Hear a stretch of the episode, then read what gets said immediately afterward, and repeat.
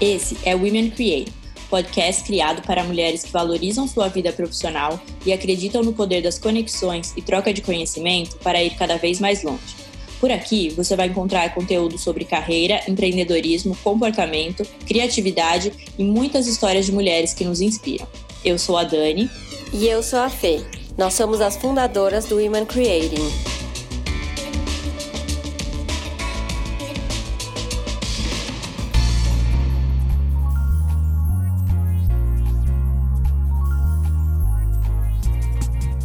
Você já parou para pensar quantas vezes no seu dia a dia se pega falando que está correndo, que está na correria ou que está muito ocupada? Tem vezes que essa frase faz você se sentir com a autoestima mais elevada? A sensação que temos é que quanto mais falamos que estamos ocupadas, mais nos sentimos valorizadas, e isso muitas vezes acaba influenciando diretamente na nossa autoestima e na construção da nossa imagem para o outro. Já pensou nisso? É sobre isso que vamos falar hoje com a Isa Deson, pesquisadora e caçadora de tendências, e a Tânia Otranto, sócia fundadora da MKT Mix. Isa, queria começar te perguntando se você enxerga que tem um movimento das novas gerações para quebrar essa glamorização do estar sempre ocupada em favor do resgate à qualidade de vida. A gente está começando a ver esse esforço por não ter, por ter um mercado de trabalho que está muito diferente. A gente começa a ver essa falta de é, retribuição por esse tempo enlouquecido. Ao mesmo tempo, a gente está vivendo é, uma grande aceleração dos, dos meios de comunicação que fazem com que a gente ainda não entendeu que nós seres humanos somos lineares e que a tecnologia ela é exponencial. Então a gente fica querendo funcionar na velocidade da tecnologia. A tecnologia está 24 horas por dia acesa, então a gente acha que a gente tem que responder e interagir 24 horas por dia. Então a gente ainda está nesse processo de transição porque ao entender que o mercado não pode funcionar assim, as novas tecnologias ainda forçam a gente a uma coisa é, obsessiva com performance, obsessiva com entrega, com presença, né, o tempo inteiro. Então, é por isso que a gente fala muito dessa geração burnout, a gente fala muito dessa coisa do, do, do da estafa que a gente está vivendo de um modo geral, de tentar dar conta, de estar tá sempre online, de entregar tudo que a gente quer fazer, de ser quem a gente é, de, sonha em ser, de projetar uma autoimagem o tempo inteiro no digital também, né? Estar sempre é, é, em cena nas suas próprias redes digitais. Então a gente está, é, pela primeira vez, ainda bem, questionando isso profundamente. É, acho que na realidade a gente vem passando por uma transição, né? Bastante importante. E eu acho que é um aprendizado, né? Então a gente tem aí um mix de gerações. A gente tem gerações analógicas com gerações que são nativas, gerações que são os dois. Então é, é uma união de gerações que pela primeira vez estão convivendo juntas e estão tendo que aprender a conviver e, e, e, e, a trabalhar e a viver juntos. Então você acho que o maior exemplo são famílias, né? Então você dentro dessas famílias você tem ali diversas é, formas né, de, de se ver o mundo pelas gerações e você tem que se adaptar. Então acho que é isso. Não existe o certo ou errado, mas existe de fato você entender o, o, o, a, a, o seu, né? Uhum. Eu acho que a coisa mais importante talvez se a gente for comparar o contraponto aqui que a gente tem gerações diferentes, né? Eu e Isa, é, lá atrás, as gerações é, anos 80, né, 90, a gente tinha o foco que era tudo ou nada, né? Então você tinha que se matar, não importava a sua vida pessoal, é, você tinha que construir as coisas, né? E agora eu acho que as pessoas realmente estão é, ressignificando isso, né? É, trazendo um novo olhar. Então, assim, o quanto isso vale a pena. Uhum. É o que a Isa acabou de falar. Mesmo as gerações, é, vamos chamar essas novas, os milênios, estão tendo os burnouts por, pela angústia de uma outra forma diferente da nossa, que é uma angústia de estar tá no todo então eu tenho que estar tá aqui, eu tenho que ler tudo que está na internet, eu tenho que trabalhar, eu tenho que namorar, eu tenho que ter família, eu tenho que ter tudo. e aí você né, dá tilt, não é. tem o que fazer. Que é um pouco de uma nova versão de lá atrás para cá. Então, acho que é uma transição que eu já vejo uma grande mudança nessa nova geração que a gente está chamando né, de, dos Jay-Z's e a próxima, que eles, já, que eles já são nativos, então eles já nascem com outro chip, né? É, vale dizer que a internet comemora, uh, se eu não me engano, esse ano, ano que vem, 30 anos desde que ela entra em domínio público.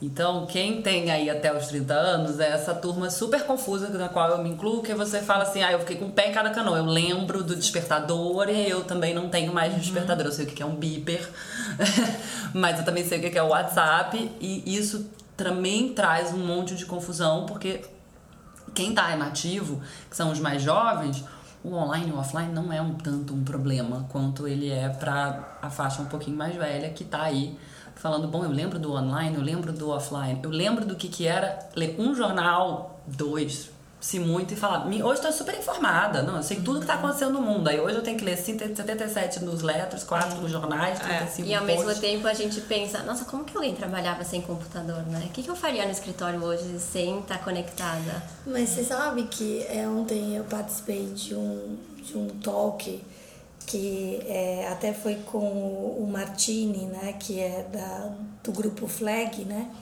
que é uma agência que vem né, 100% digital, e ele falou uma coisa que me fez muito refletir, né, eu falei, eu sou da, da geração totalmente analógica, mas eu me sinto, é um privilégio eu estar passando por toda essa transição, então eu acho que é, a, a Isa falou, ah, eu acho, você falou uma coisa interessante é, quando a gente estava off, ah, eu acho errado falar que os milênios são difíceis, que é isso assim.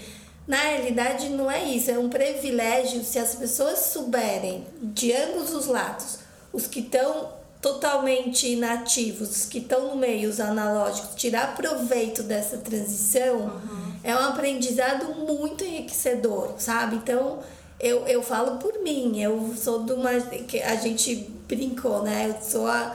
Eu falei, brinquei que a Constanza Pascolato uhum. no, no livro dela, ela fala, ai, eu passei né, em todas as mudanças da moda de todas as gerações. Eu falo, chegou minha vez. Eu de fato venho passando por essas mudanças e é um privilégio. Então, se você olhar desta maneira, você aprende muito e é. você evolui muito. Eu vejo muitas pessoas falando: ah, imagina agora, tecnologia tá matando tudo. É, sabe, isso, isso me cansa. Fala, gente, como assim? Sabe, nós, as coisas estão aí para você aprender, para você evoluir. Não é porque eu tenho 56 anos que eu não vou poder evoluir uhum. e que eu não vou poder aprender, né? Então, eu acho. né? É, eu acho que as coisas estão aí para você aprender e evoluir. E posso dizer, eu como analógica, aprendi muito, evolui muito e venho trazendo transformações significativas para minha empresa, uhum. né? E até para minha própria vida, né? Então, eu queria fazer uma pergunta para vocês duas, pensando nesse ponto dos millennials são difíceis, que a gente ainda tem vários mercados que quanto mais horas trabalhadas, maior o seu valor versus um negócio de quanto maior a sua produtividade, né, que são horas bem trabalhadas, maior o seu valor. É, acho que os millennials vêm com essa cabeça da produtividade não de horas passadas no escritório. Queria saber um pouco como que as empresas têm se ajustado isso, assim, elas estão se ajustando para receber tem uma pressão mesmo dos millennials que fazem o mercado mudar? Então, eu acho que essa visão ela fica um pouquinho deturpada. Nós, né, os millennials, e nós millennials, porque eu sou uma, uma velha millennial dentro do, do espectro, é, ela é uma, a primeira geração tão autônoma na história. Então, a, a, a forma que as empresas se adaptaram a isso é aceitando uma série de funcionários freelancers né? Uhum. Então, não, é, é, justamente, ou, ou, ou inclusive contribuindo e instigando para que o maior número de pessoas seja freelancer, porque daí eu tenho uma série de benefícios burocráticos e eu ainda posso chamar pessoas especializadas para o assunto que eu preciso. Eu não preciso ter um staff absurdo uhum. e aí se eu precisar de alguém que trate só daquele assunto, eu sei que eu posso contratar aquela pessoa para aquele projeto, é, para aquele projeto. momento. Então, eu acredito que a revolução da produtividade vem muito mais em função do modelo de trabalho atual, que foi uma força da crise, que foi uma força da geração slasher, que é a geração que fala, eu sou DJ, slash, é, chefe, slash, babá, slash, caminho cachorro no final de semana, que por um lado vem com é, uma necessidade de mercado, de crise desde 2008, que fala, ok, você você tem que se virar mesmo, então você vai fazer do jeito que der.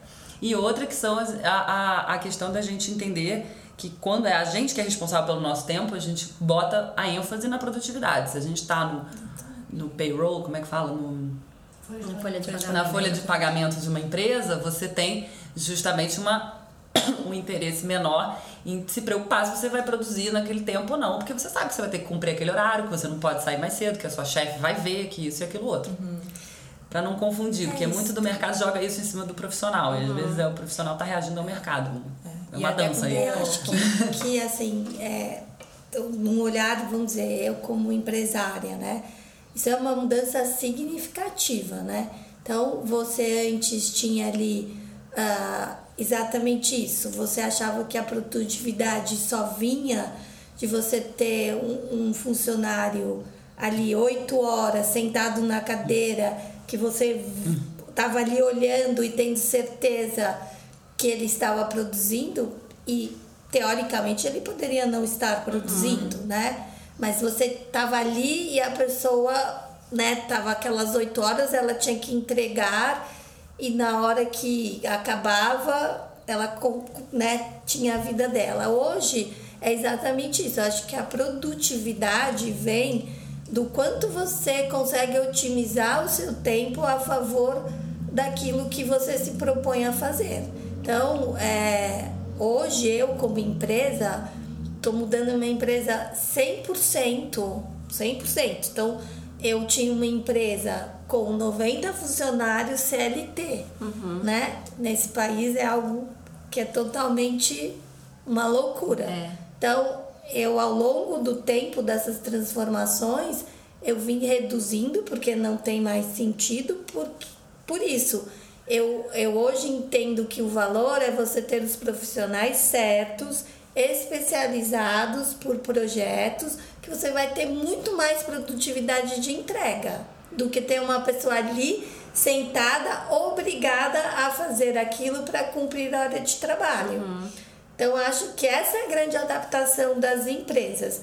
Segmentos como o nosso de comunicação é muito mais fácil, porque a comunicação talvez tenha sido o primeiro segmento que foi obrigado, por tudo que vem acontecendo no mundo, a se reinventar.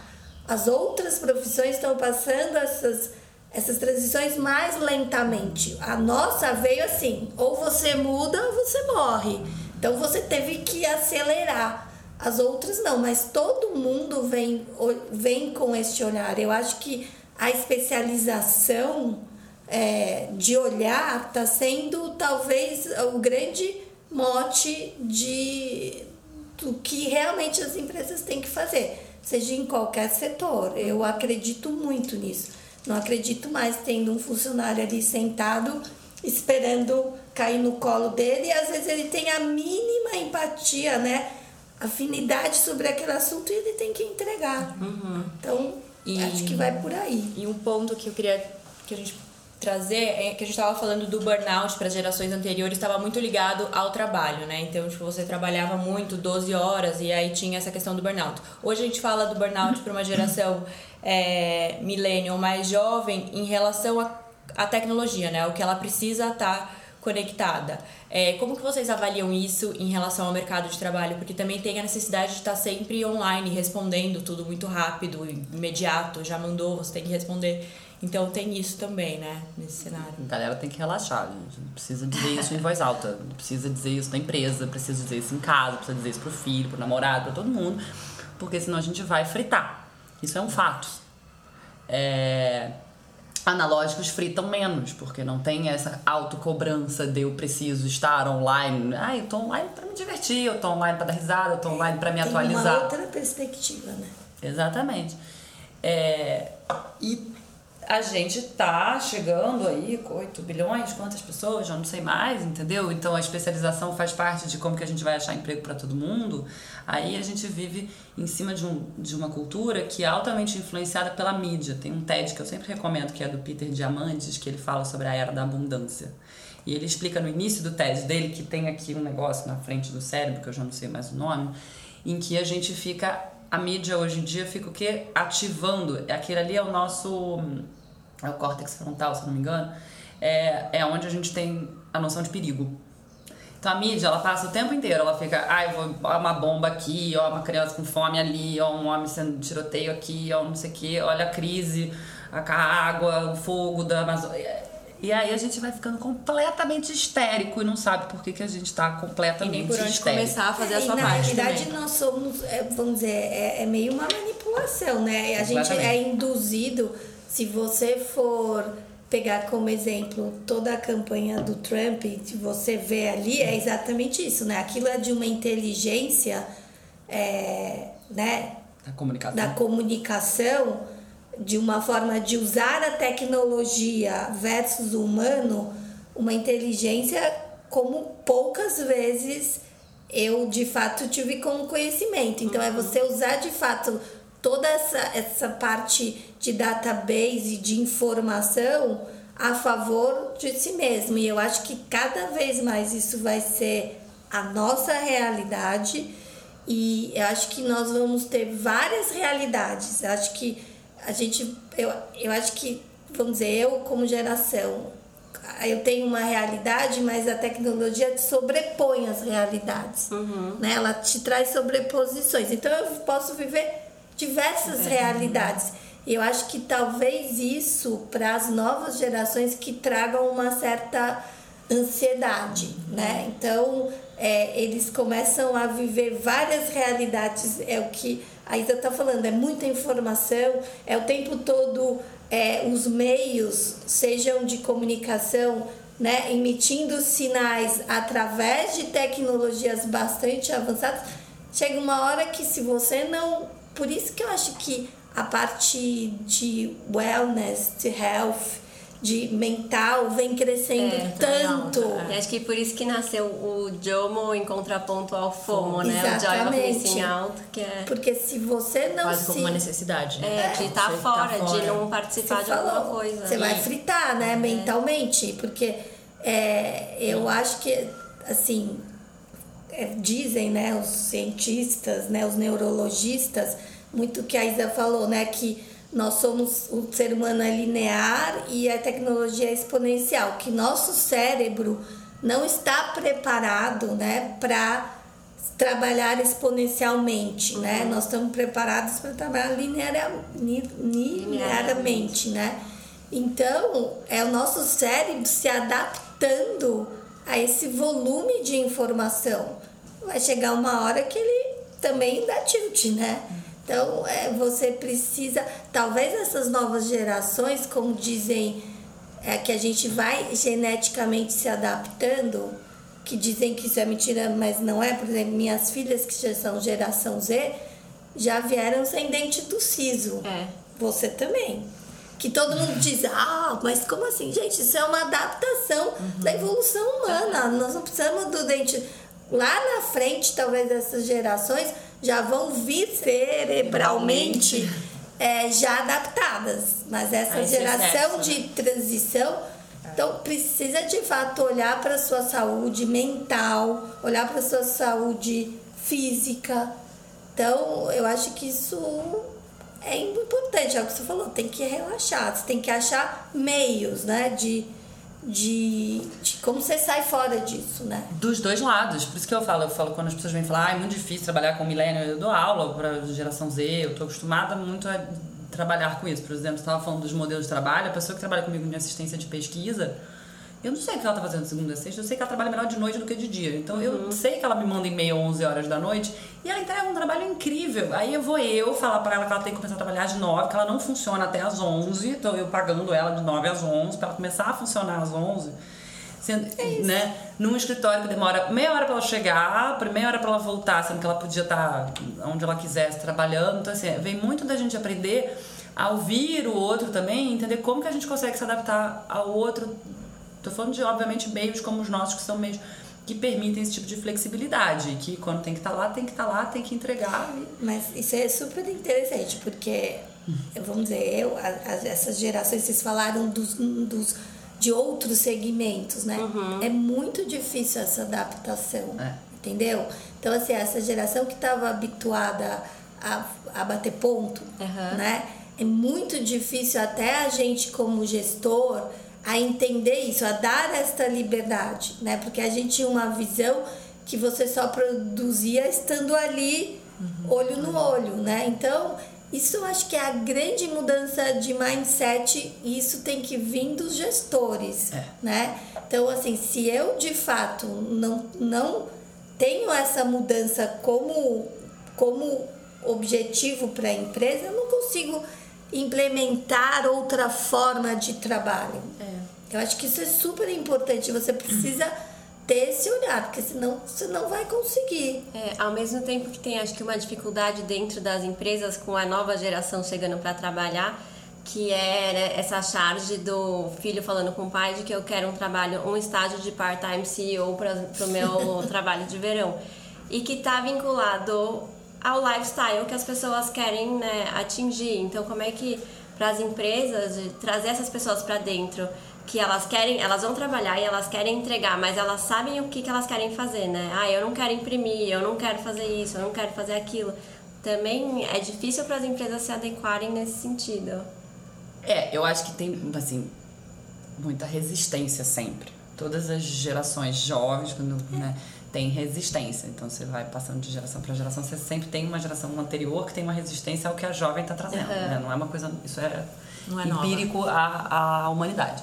É importante só mencionar isso, porque depois fica muito um foco nos jovens de agora, mas os jovens de todas as gerações é, essa fizeram alguma coisa radical ali que incomodou a geração anterior. É. Então é só pra gente ter isso registrado. Desde os anos 70. Exatamente. pra não tornar pessoal. Mas falando dos anos 70, justamente, eu acho que é muito importante pontuar uma coisa, que é, é duas coisas, na realidade. Uma é a gente está entrando no que nós, pesquisadores, chamamos de uma era sem idade. O que, que eu quero dizer com isso? né? Primeiro que a gente vai viver mais e melhor todos nós, né? Turma de 30 chega facilmente a 110 anos, tá? De uma forma que a gente não viu antes. Turma de 60 vai chegar facilmente a 100, 90 anos de boa comparado com, a, a, inclusive, os traumas que eles têm dos avós e pais próprios, é. né? É, e aí o que, que acontece? A gente entra numa lógica do que a gente chama de lifelong learning, de você começar a falar sobre um aprendizado a vida inteira e de uma evolução a vida inteira. A gente sai da lógica do eu cheguei, agora eu sou advogado, agora eu sou qualquer coisa, me formei. Uhum. É contínuo. É contínuo. É, é contínuo. E você é vai o, ter mais tempo para todo né? mundo, né? para o mais velho, para o mais novo, que desejar permanecer no mercado de trabalho ou precisar, obviamente, por questões práticas. Então, é, essa primeira coisa é muito importante, porque o que, que ela traz? Ela traz que hoje você, o que eu quiser ser, eu brinco sempre, especialista de um parafuso, eu posso sentar hoje, ficar no YouTube uma semana, eu vou entender mais de parafuso do que qualquer cara que está trabalhando com parafuso há 50 anos. Uhum. Então, tem um lugar aí onde a gente tem jovens também que tem outras especializações e focos, e quando eles focam, eles são capazes de chegar com informações que não há pessoa de uma geração mais velha que vai conseguir dominar aquilo. E ao mesmo tempo você entra num lugar onde você tem pessoas se reinventando em todas as idades no mercado de trabalho. Então, gente que está voltando no mercado de trabalho, gente que fico, trabalhou anos com uma coisa e com 60 anos falou: não, na realidade eu queria fazer outra coisa, então eu vou me especializar para fazer aquilo. Isso também está gerando uma, um pouco de confusão, porque daí requer uma evolução dos dois lados. Uhum. E para falar um pouco mais especi especificamente do que você estava dizendo, uhum. é que é importante a gente olhar para isso como os jovens de GZ, né, Gen Z e jovens millennials, eles não estão se reconhecendo nas empresas. Uhum. Eles não estão se reconhecendo nas marcas, eles não estão se reconhecendo nos produtos, eles não estão se reconhecendo nas estruturas. Então, o que as marcas e as empresas precisam ficar de olho é que esse é o target mais consumista, impulsivo ainda que tem, a gente quer atingi-lo porque faz parte né, do, do nosso desenvolvimento como empresa. Uhum. E se a gente não começar a entender que dentro da empresa precisa criar espaços onde essas pessoas se reconheçam e consigam encontrar seus pares e trabalhar de uma forma que para eles faz sentido, eles vão montar a startup deles, eles vão montar a empresa deles e eles vão deixar você sem esse tipo de funcionário. Então a gente tem crise em, em empresas e marcas globais que estão criando lá um grupo de assessoria de geração Z é, para poder pedir a opinião da geração Z sobre aquele produto que ele está desenvolvendo, porque ele não consegue empregar a geração Z, porque ele não dá o espaço que essa geração Z quer que seja é, CEO é... ou não. Então, importante. Eu falo que é essa adaptação, né? De um olhar antigo para um olhar novo, essa geração é uma coisa que é muito. Eu, eu falo assim, você falou uma coisa muito importante é um aprendizado contínuo. Não existe mais é, eu fiz a minha faculdade, eu sei tudo, eu trabalho, vamos dizer, eu estou trabalhando há quase 40 anos e eu. Não, cada vez mais eu venho estudando, sabe? Então eu voltei a estudar, eu voltei a frequentar. É, querendo fazer uma faculdade, fui fazer minha mentoria na Columbia University, entendeu? Porque se você de fato não enxergar que o seu aprendizado é contínuo hoje, porque as coisas mudam numa velocidade, não adianta mais você achar que você sabe tá ali, o que eu a minha experiência já é o suficiente. E eu acho que é uma união essa nova geração, eles não aceitam mais a hierarquia, né? Porque eles têm essa questão, de fato é o que você falou, porque o aprendizado deles vem numa velocidade então, hierarquicamente, eles acham, pô, eu sei mais do que ele, né? Mas ao mesmo tempo é um aprendizado que a experiência da vida emocionalmente te traz uma série de benefícios que você aprende a lidar é, melhor do que eles. Então, uhum. é, eu acho que ele, é tanto a gente se adaptar a eles e eles se adaptar é. a nós, né? Acho que isso é importante. Outro dia eu até vi uma. Não consigo lembrar onde que eu vi, mas era uma empresa que era para colocar jovens, né, assim, novos entrantes e pessoas com mais tempo de empresa juntos. Porque você fica. Não dá pra pensar que uma pessoa de 70 anos, 60 anos, hoje em dia, que a gente vai viver tantos anos, não tenha, né, tanta. Enfim, tanto que entregar dentro de uma empresa. Uma pessoa que viveu a vida inteira lá dentro. Então era para as pessoas que estão há mais tempo ensinarem os mais novos e os mais novos ensinarem essas novas, enfim, os nossos novos conhecimentos para os mais velhos. Agora eu não consigo É porque a gente falou, né, são diferentes tipos de, de, de aprendizados e conhecimentos, mas tá difícil às vezes encontrar e ter essa empatia pelo outro, né? De... Sempre foi difícil. Só que o mais velho mandava, fim, é, acabou. Uhum. E aí o mais novo ou se mandava ou se virava ali. Aceitava e, e, não existe e se submetia. Eu, coisas que eu fiz no início da minha carreira, hoje se alguém falar pra mim que preciso trabalhar pra uma pessoa que diz pra mim que eu não tenho cérebro, que eu tenho que trabalhar 75 horas por dia, que eu sou inútil, que eu não sei o que, que é o que se escutava na moda no início dos anos 2000 aí, ainda, eu vou dar risada né? Então é a gente também entender que assim é, esses modelos estão mudando, a gente está mudando e justamente ser o boss não é mais o suficiente para segurar ninguém dentro da sua empresa nem no seu mercado. Entendeu? O negócio é, é, agregar, né? Você de fato agregar. É, não existe mais, é exatamente isso. Você não é mais submetido, né?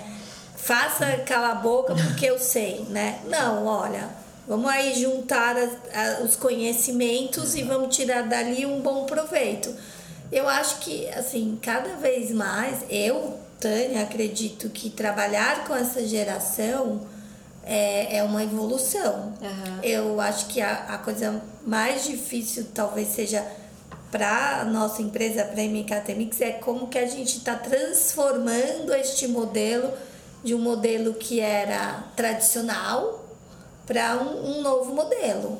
E, e até porque eu tenho funcionários que acreditam que o modelo tradicional são agarrados naquilo. Uhum. Eu tenho funcionários dessa nova geração que, que querem, acham que trabalhar home office é a melhor coisa que existe. Então você tem que achar um equilíbrio, né? Porque tem excelentes funcionários de uma geração passada que tem muito a entregar. É. E eu tenho hoje excelentes funcionários de uma geração milênio que tem muito que entregar. Então, como é que eles vão trabalhar juntos, né? E nesse mercado de frilas, então, vocês acham que a produtividade já é vista como o valor do funcionário? Claro, porque o seu tempo é seu. contratado, né, no caso. E é o que você consegue pegar de Mas- novos trabalhos mas na também, visão né? da empresa, numa visão de empresa, é, a, a empresa com- identifica o valor desse profissional que ela está contratando a partir da produtividade e não mais da disponibilidade ou hora de trabalho. Eu, eu acredito que não. Eu acho que é, você hoje, quanto mais você tem produtividade, não interessa como você faça, é o que a Isa falou, se ela quer trabalhar das 11, se ela quer trabalhar de madrugada, o que interessa é a qualidade do É trabalho entrega. que É ela entrega, entrega. Então, é, ela hoje, né, esse profissional hoje, eu acredito no foco da produtividade e não da disponibilidade, né?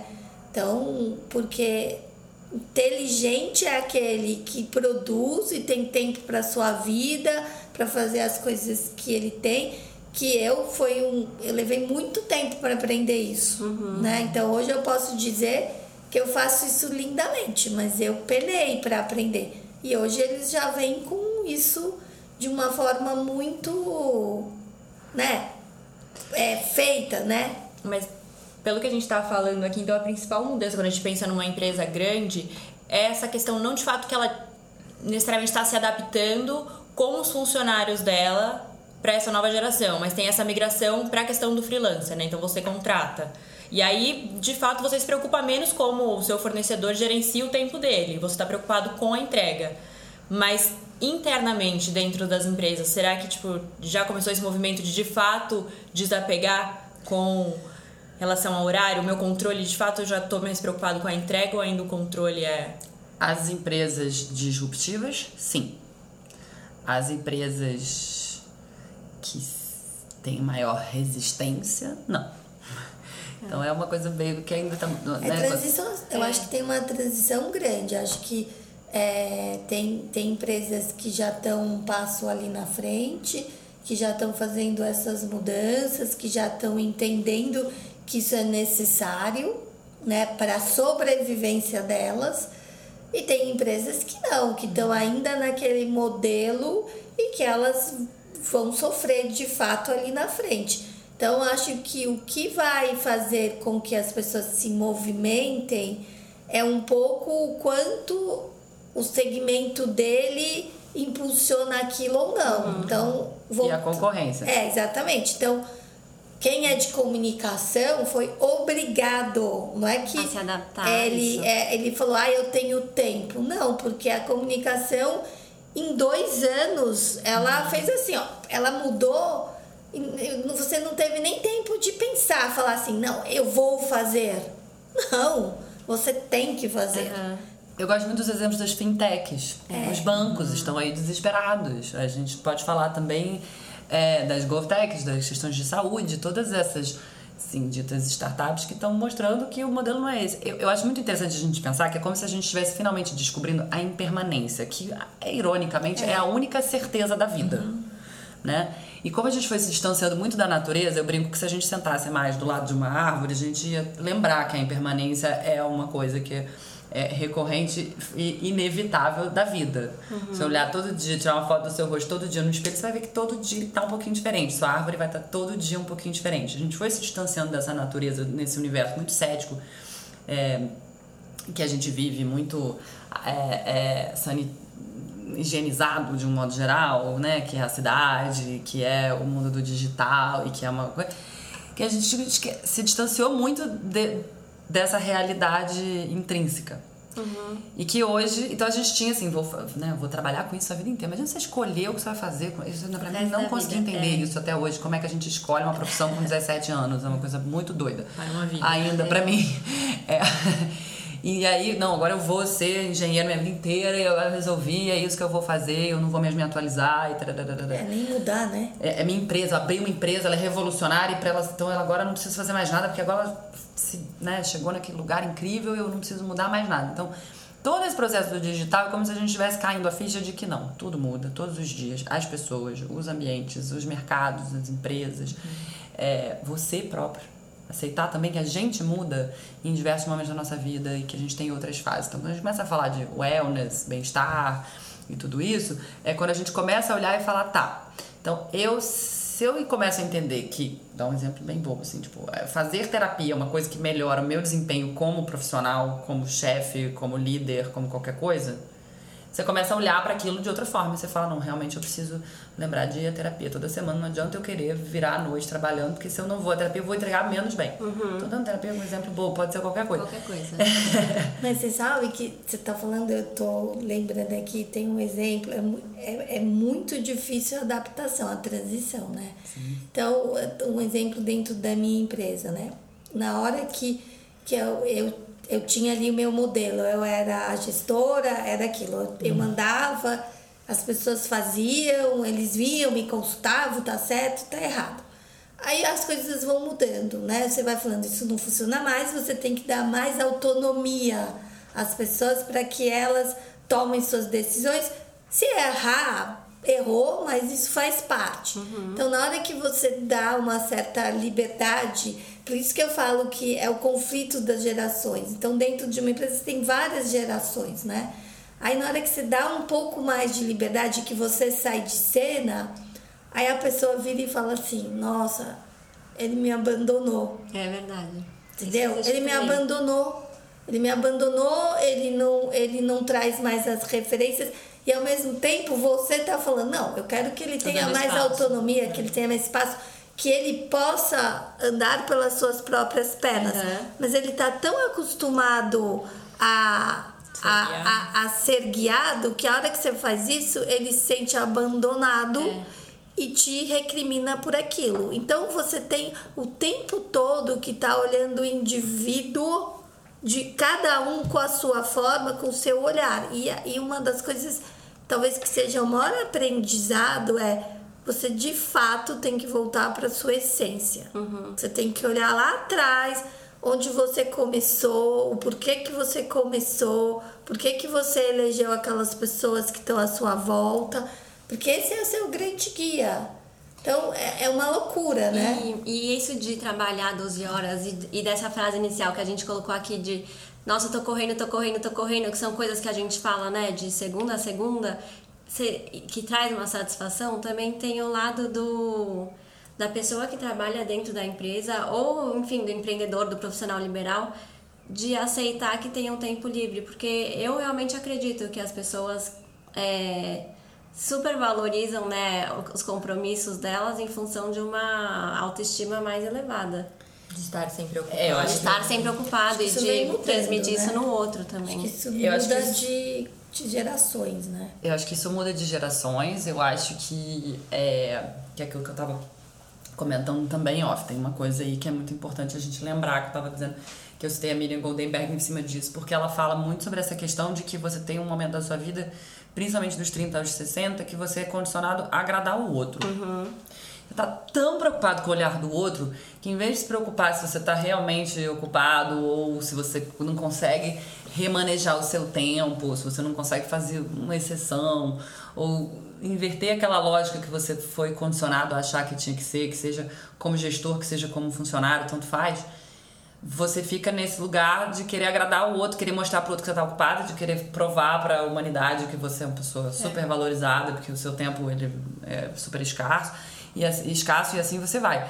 Então tem ainda essa essa pressão aí é. que vem principalmente dessa fase da vida e aí, enfim, no livro dela ela aconselha a gente a fazer mais como as pessoas de 60 ou de 20 e pouco, que é não precisar dar bola para o que, que o outro acha que você devia estar tá fazendo ou não devia estar tá fazendo, para que a gente possa conseguir uh, uh, reeducar e fazer esse tempo todo valer.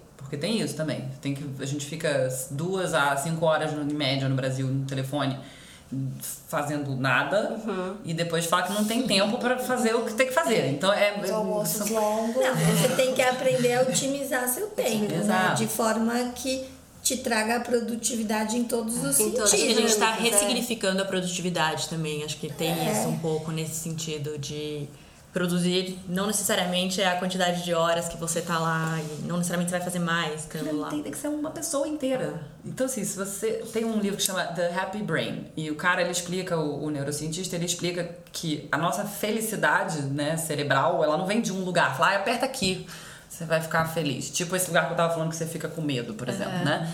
É, então, você tem que ter amizade, trabalho, função, exercício físico, alimentação, sexo, não sei o quê. Tudo isso faz parte da sua felicidade. Então não adianta a gente ficar nesse mito de que a gente tá todo mundo procurando uma felicidade fabricada, construída, instagramável, que é o que tá acontecendo agora e tá todo mundo também surtado, porque olha como a minha vida é linda, perfeita, maravilhosa. Na verdade, você tá sofrendo porque a Rihanna tá na praia, a outra fulana tá não sei aonde, você queria estar tá lá onde elas estão e você fica projetando um modelo de vida aspiracional, uhum. é, desejável, construído em cima de uma imagem que você tem construída de outras de vidas, uhum.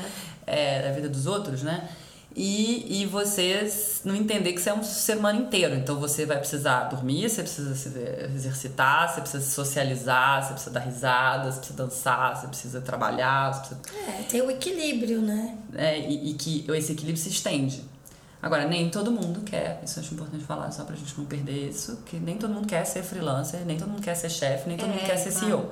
Um pouco, talvez, dessa geração que a gente está chamando de nativa, que é essa geração Z, eu vejo porque eu tenho duas em casa, né?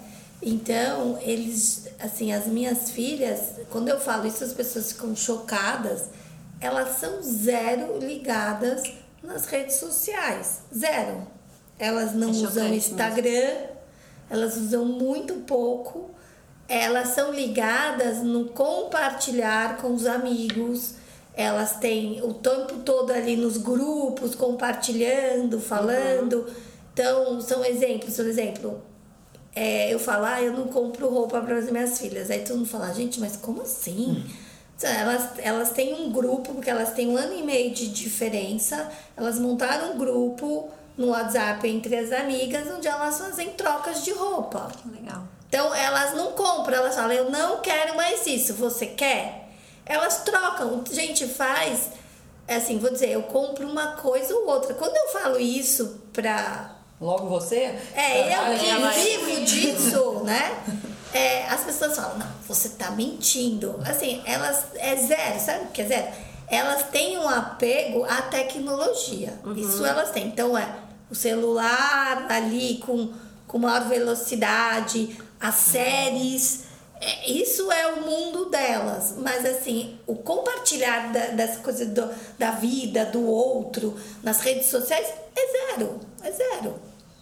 Elas até brigam comigo, né? Porque eu sou isso, eu tenho, eu vivo disso, né? Então eu tô ali pondo no meu Instagram e elas até falam, mãe, eu vou te processar porque você está usando a minha imagem, elas falam, né? Ai, maravilhoso. Então, assim, é, é, é outra, eu acho que é, eu acho que vai vir o equilíbrio ali na uhum. frente. Acho que já vem é. vindo esse equilíbrio. É, eu acho que tem, tem uma transição grande acontecendo. Elas não têm um pé em cada canoa, gente. Eu brinco. É, assim, esse negócio elas um pé em cada canoa é confuso. Elas são totalmente é, nativas. É, é, outra forma. Eu escolhi a minha profissão baseada no meu pai, que é. tinha ali, então tinha um sucesso de vida e eu tinha a obrigação, eu sou filha de pais europeus, eu, eu tinha uma obrigação de ser autossuficiente que era muito diferente da minha geração do, do, do brasileiro nato, uhum. né? Então a mulher tinha que casar. Meus pais europeus, você tem que ser autossuficiente. Então a vida inteira eu tive que eu preciso trabalhar, eu preciso ter, eu não posso depender do meu marido. Então foram anos que eu quase morri louca, né? Mas isso é aprendizado, né? É porque é a geração do, do, do não, da não posse. Que é um, Exatamente. Eles estão meio confusos com isso, mas eles mas eles estão tentando entender. É, tá eu brinco que assim, a gente é a última geração Silvio Santos, casa nossa, carro próprio. É obsessão com a casa própria. Pra que que precisa da casa própria? Obsessão com o carro, obsessão com a minha roupa, o meu negócio. Não, eles querem né? conhecer é. o mundo, né? A, a, eu acho que é isso, culturas diferentes. Exato, e quanto mais você tem coisa que você precisa comprar e armazenar e guardar Exatamente. e fazer, menos você tem mobilidade. É, isso, é isso. Isso aplica ao trabalho, isso aplica aos relacionamentos, isso aplica. Isso uhum. realmente é uma revolução que a gente fala da, da, da, da economia colaborativa e Exatamente. compartilhada a gente está chegando nesse lugar de desconstruir muito do que foi né, construído. Então, isso que é muito interessante, assim, como pesquisadora, eu falo muito sobre isso, falo assim, é muito interessante o que está acontecendo, que a gente está é, finalmente caindo a ficha do quanto de coisa era inventada. Então, tinha que ter certas coisas que vinham, obviamente, de uma série de sistemas. Eu não estou dizendo que eles foram inúteis, mas que é, tudo era inventado. Então, ai, o negócio de, de, de, de distinção de gênero é inventado, se você uhum. pensar é, né, o tipo de trabalho que você tem que ter é inventado, o formato em que você trabalha, que você entrega e a sua Foi criado para você, criado, né? Isso não quer dizer que é certo, né? E não podemos esquecer, que é uma coisa que eu, que eu bato muito assim, tudo disso vem da, dos nossos sistemas de ensino. Os nossos sistemas de ensino são formatados para trabalharmos em fábricas. Uhum. Então, o ensino toca na hora XYZ, a gente entra de manhã, a gente sai às 5. Se você pegar o, o, cronograma de alguém que trabalha é, em, em indústria, você vai ver que é igual. Então, e, aí tudo Talvez mudou. Talvez acho que seja o grande atraso seja o ensino, a educação, uhum. né? Eu hoje o formato. É, é a minha formato, maior. Com certeza. Se diz que se é algo que me, me traz uma ansiedade, é isso, porque eu vejo minhas filhas querendo se formar e eu vejo uma coisa tão retrógrada, sabe? Então assim, eu fui fazer uma mentoria ali na Columbia University e ali eu vi tantos, tantos é, tantos novos mundos de é. forma de você, de aprendizado. Como você, de, como você ia pensar que uma universidade ia dedicar toda uma parte para a felicidade. É, aqui é super estagnado, né? né? Não, não tem novos horizontes. Tem até pipocado novos horizontes em escolas, mas o sistema é geral muito de, é muito antigo. É isso que tá falando, como é que a gente muda? Gente, uma pergunta para concluir. Eu queria que vocês falassem uma fonte de inspiração que vocês têm hoje, assim, ou alguma coisa que faz vocês se atualizar, tirar uma série, uma pessoa, um podcast. Eu tenho uma das minhas melhores amigas mesmo. Ela tem 77 anos. E a Maria diz alguma. Ela, eu tenho um sonho que é fazer um livro de frases da Maria. E a Maria fala coisas do tipo: Eu não sou relógio. Então, esse negócio de tempo, de idade, de hora de chegar, de hora de ir embora, não sei por que, que a gente tem que ter essa insistência. Uhum. E ela fala assim: eu, tudo que eu não preciso, eu boto na nuvem do esquecimento, porque eu vim aqui para transmutar, para crescer, para evoluir. E justamente essa história do não são relógio dela que permite com que ela, de 77, seja a pessoa que conta todos os segredos dela, de todos os que está acontecendo na vida dela, para mim de 33 e vice-versa. Porque ela realmente tirou essa noção de que do tempo. É, e, e, das obrigações que o tempo permite. Ela mesma fala, ela fala, não, por exemplo, ah, disseram para mim que eu tenho bundão, mas eu não vejo, então não existe. então, assim, é, é, a gente conseguir levar as coisas com mais. Ela me ensina a ter leveza. E acho que leveza para poder encarar qualquer transição de é. vida aí. Que seja na sua carreira, na carreira dos seus funcionários, na estrutura da sua empresa, ou né, já que a gente está falando uhum. especialmente aqui do, da questão de business, é talvez o maior aprendizado que a gente possa levar, assim, para que não, não fique tão sério, tão rígido, tão difícil e tanta resistência a uhum, mudanças uhum, uhum. e a novos momentos. Muito bom. Eu acho que eu tenho. Eu, eu, eu falo que é meu marido. Eu acho que ele, o, o Cello, é um cara que passou por muitas coisas na vida bastante importantes e, e a visão de que, de que tudo pode, que se você quer e você é determinado e que você acredita, tudo pode, né? Então acho que ele é um cara que teve uma história aí bastante grande. Ele teve um acidente de bicicleta que ele quebrou a C2, teve diagnóstico para ficar tetraplégico e olhou para os médicos e disse: Isso não vai acontecer. E hoje ele anda de bicicleta. Então, é, não tem essa opção. É, não tem essa opção. Então, uma pessoa que quebra C2 tem um pensamento medular que não mexe um dedo, hoje anda de bicicleta, voltou a fazer Tour de France. E... Então, tudo é possível. Quando você quer na vida e você de fato acredita, uhum. eu acho que é possível. Então, eu tenho isso pela. Na minha vida é isso. Acho que ele vem me ensinando a mim e as minhas filhas que se você quer e se você de fato deseja, tudo é possível. Acho que é isso. Obrigada. É isso. Obrigada. Esperamos que tenha gostado do episódio de hoje. Lembre-se de deixar sua avaliação e também nos seguir para saber quando o um novo episódio for pro ar.